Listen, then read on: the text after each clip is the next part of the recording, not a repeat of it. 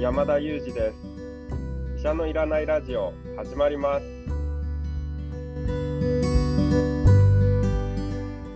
この番組はニューヨーク在住の医師山田裕二先生に健康にまつわる情報を質問し医者のいらない状態を医者と一緒に実現しようという矛盾した番組です。山田裕二先生の質問役は新里ゆり子が務めます。聞きたいテーマや質問はウェブマガジンミモレでの山田裕二先生の連載コーナーへお寄せください。感想は、ハッシュタグ、医者のいらないラジオで、ツイッターでつぶやいていただければと思います。本日もよろしくお願いいたします。お願いします。よろしくお願いします。山田先生、あの、今日はですね、あの、収録、これ収録してるのは日本時間の、えー、6月29日なんですけれども、僕、朝ね、はい、新聞、あの、日経、朝日、読売とか新聞3紙読んだんですけど、もうコロナの文字が全然出てきませんよ。ああ、まあそうですよね。もうこちらでもあんま出てこなくなりましたね。あ、本当ですか。はい。あの定期的なあのこう何人、えー、の方が陽性になってるみたいな話だけが出てるんですけれども、はい、新しいニュースとしては全くなかったですね。そうですよね。もうほとんど自覚もされてないかもしれないですけど、実はあの BA.1 とか BA.2 っていうオミクロンのあの種類の、まあ、ウイルスの、あのなんていうんですかね、明けって言えばいいのか分かんないですけど、その BA.1、BA.2 から BA.4、5への置き換えっていうのが、まあ、今、進んではいるんですけど、まあ、そんなことは体感として何か感じられるものではないので、あのまあ、それが報道されるってこともあんまりないんだと思うんですけど、一応変化はあるんですよね。そうですね。また、そんな変化についても、ちょっとおいおい、また、えー、ね、伺うタイミングがあればと思います。はい。ところで、あのー、山田先生、そろそろ日本に来るって聞いてるんですけど、はい、そうなんですよ。独立記念日の July Fourth の飛行機で、あの、日本に帰る予定ですね。もう2年ぶりになりますかね。いや、もう発音が、発音が良すぎて、ちょっとヒアリングが難しいんですけど、7月4日ってことですね。そうですね、7月4日ですね。あこちらでももう常に July Fourth、July Fourth っていうので、うっかりジュライフォース言ってしまいましたけど。いやいや、こちらではスター・ウォーズですから、フォースといえばスター・ウォーズぐらいしかみんな連想しませんから。はい。はい、え、で、今はどこにいるんですか？今はですね、ちょっと自宅はもう退去していまして、あの一旦その帰国までの時間をですね、あのエア Airbnb にあの滞在して時間を過ごしているんですよね。エアエアビーに泊まってるんです。エアビーで宿を取って泊まってるんですね。そうなんですよ。2週間ぐらいそんな感じで生活してます。えー、え、場所はどこですか？あのニュージャージーのですね、ちょっと田舎なんですけども、あのまあ、普段マンハッタンの本当に大都会に住んでたので、ちょっとこう環境が変わってですね、自然もあったりだとか、あのあんまり高層ビルもない環境なので、なんとなくこう気分がを変えるのにいいなと思ってますけどね。あ、そうなんですか。ニューヨークとニュージャージーってなんか近いし似てんのかなと思ってたけど、そんなに違うんですか？そうですね、隣り合っていますし、本当にその川挟んですぐニュージャージーなんですけども、ニュージャージーでもニューヨーク側はですね、比較的高層ビルがあったりするエリアもあるんですけど、そこからちょっと中入るとですね、結構田舎なんですよね。はあ。まあ、ジャージーっていうぐらいですから、牛とかいるんですか？牛はちょっとさすがに身の回りにはいないですけど、ただ、まあ、牛がいるエリアもあるとは思いますけどね。そうなんですね。いや、でも、ジュライフォース楽しみにしてますんで。そうですね。そちらにはなので7月5日に到着になるかなと思うんですけども、それから2ヶ月ぐらいちょっと日本に滞在しますので楽しみにしてます。はい、ありがとうございます。はい。えーではですね、健康にまつわる情報以外でも気になるさまざまなテーマについてお送りすることもある、この医者のいらないラジオですが、えー今日は一度に7冊も本を執筆され、論文を読むのが趣味であり、加えて医師として日々診療に当たっていらっしゃる山田先生のですね、メモ活用術などがあればお伺いしたいなと思っているんですけれども、何かいますか？そうですね、私はですね、まあ、このテーマに最もふさわしくない人の一人だと思うんですけれども、あのですね、メモというものをほとんど使わないんですよね。で、何か例えば人の話を聞くとか、何か講義を聞いたりだとかするときもですね、基本的にはこう書き出すと書いたことに安心して頭に入んなくなっちゃうと私は思っていてなので基本的にはなるべく整頓して頭に入れようとするんですよね。なのでメモは書かずに聞くことに集中したり見ることに集中したりしてあんまりこう手元でなんかこう書いたりだとかそのタイピングしたりとかっていうことはしないですね。なので、チェックリストみたいなものは使うんですよね。なんかこう、原稿の締め切りとかたくさんあるので、そういうチェックリストみたいなものっていうのは使うんですけど、メモ書きをするみたいなことは私は日常の中でほとんど全くないですね。いや、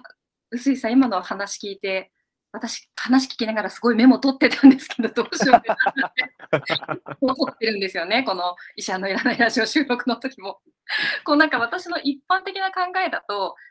聞いてもこう記憶がすり抜けるから怖いなと思ってメモ書いちゃうんですが、全く逆でしたね、臼井さん。いやー、ちょっとね、驚きますね。でも、新里さんの行動は僕は正しいし、普通だと思いますよ。どどうなんでしょうね、この、その方が先生は効率的にというか、しっかりと記憶がされているという実感が終わりなんですよね、取らない方が。そうです。やっぱ書いて、その後復習するというか、その後目を通して、もう一度こう知識を上塗りするみたいなことをすればいいんでしょうけど、なかなか忙しくて、こう書いたら書きっぱなしでそのままにしちゃうので、そうするとですね、大体頭に何も残らないで終わってしまうっていうような過去の経験もあるので、もうその場で聞いたことはその場しかないと思ってですね、その時間を集中して頭に入れることに、まあ、あなるべくそこにフォーカスするんですけども逆にそのメモを取る派のお二人はなんかコツがあるのであればもう今日教えていただきたいなと思うんですけれどもいかがですか？スイさんいかがですか？メモ僕はもうめちゃくちゃメモ派です。ね、そうですよね。メモされてるのよく拝見しますね。あの、でも2つあると思思うんですよね。2つあるというのは、あの、確かにメモを取ったりすることが、話を聞くことに邪魔になるケースっていうのもあって、これあの、以前、えっ、ー、とですね首、首相とかですね、総理大臣とかのスピーチライターをしてる方に聞いたことがあるんですけど、あの、もうメモとか聞いてる人に取らしちゃいけないんだと。で、人の話って、えっ、ー、と、文字情報として残すべきことも確かにあるんですけど、もう少しこうメッセージとして心にしっかり残す印象を残すみたいな効果もあって、そういう場合はメモとか取ったりすることが確かに邪魔になるんですよね。そんなものよりも相手の顔を見て、目を見て、しっかり話を聞くのが大事なケースっていうのも、まあ確かにあるなと思うんですよ。でも、その場合、えっ、ー、と、話の内容が、話の内容次第だと思うんですけど、ちょっとスーパーで、えー、小麦粉買ってきて、お米買ってきて、蜂蜜買ってきて、みたいな話だった時に 覚えられないんですよね。だからそういう話の時はやっぱメモが必要っていう、ちょっと使い分けのような気がしました。いや、その通りですよね。本当にそのどうでもいいと自分が思ってる情報って脳みその中にスティックしないですよね。入ってこないかなと私も実感としてあって、あとなんか今のお話とつながるかなと思ったのは、これ山田先生詳しお詳しいエリアかどうかちょっと聞いてみたいんですけど、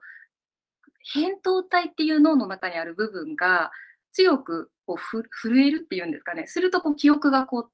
定着しやすくなるって読んだことあるんですけど、それって本当ですか？そう、扁桃体がどこまで記憶の定着に関与してるかわかんないんですけど、基本的には海馬って呼ばれる領域ですね。脳のあのちょちょっとこう、なんていうんですかね、こうそ外側というかですね、横っちょにあるような場所なんですけども、そこがこう記憶に強く関連した場所ではありますよね。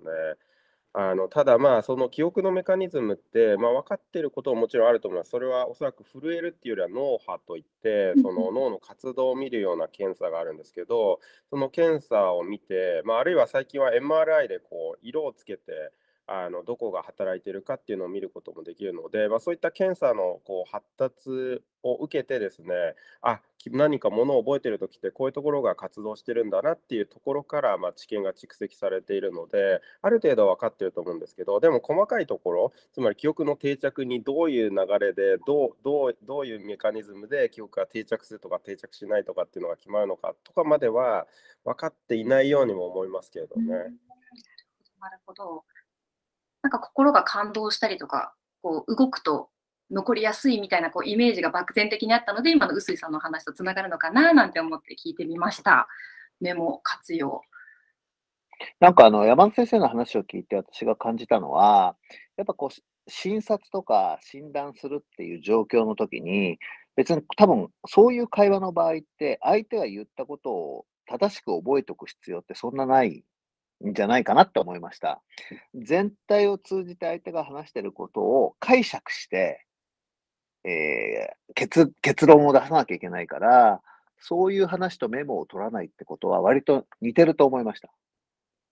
なるほど。あ確かに、あとは医師によってもカルテを書くっていう行動を患者さんが話をしているそばから書いていく人、まあ、これ多分メモ取る派の人じゃないかなと思うんですけど、でも私はですね、一切書かないんですね。もう患者さんの目を見て、ずっと患者さん喋ってるのを見て、とにかく聞くんですね。で、後で、その診察が終わった後に記憶してることをカルテにバーッと書き出すっていう感じにしてるんですけど、あのまあ、なのでちょっとだけその方が時間はかかっちゃうんですけど、なんかそういう仕事スタイルにしていて、まあ、そうじゃないとなかなかやっぱりその患者さんの心をうまく見抜けなかったりだとか、まあ、やっぱりコミュニケーションってそのながらってなかなか難しいよなと思うところがあるので、まあ、そういう感じで仕事もしてるんですけど確かに医師の中にはカルテ書きながら話を聞くっていう人もいますよねそういう方はもしかしたらメモマなのかもしれないですね。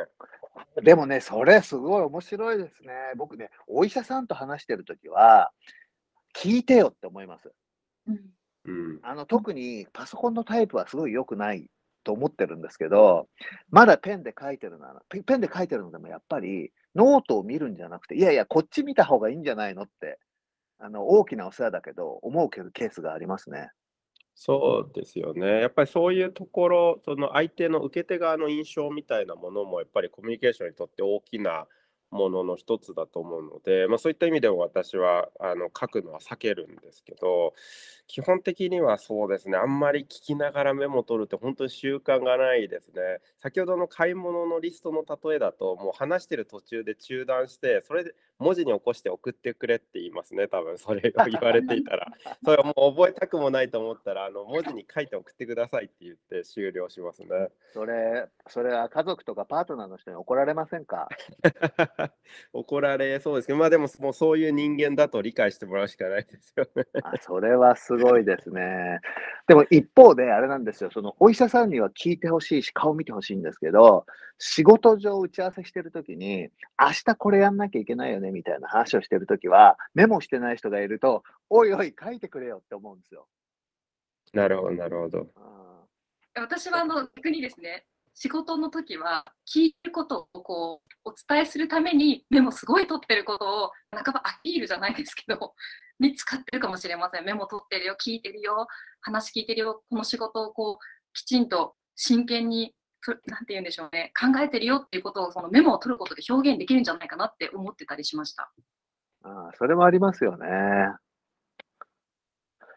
あ、でも僕そういう意味で言うと、その自分がすごいメモ取るんですけど、覚えるために取ってるだけじゃなくて、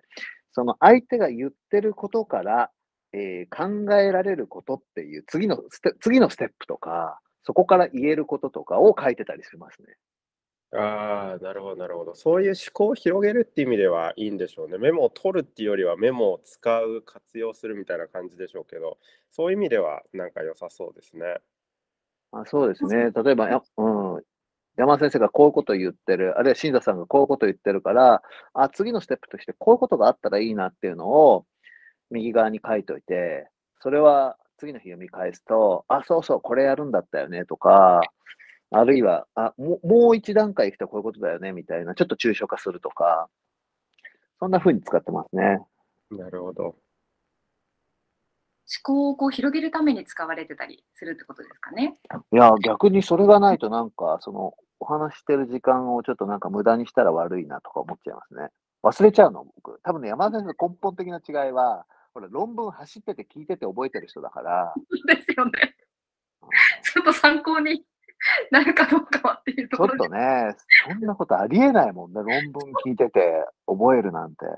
しかも英語。本当ですよね。どうやって覚えてるらっしゃるんだろうっていうのはすごいあの解明したいですね。ぜひ何かの試験で。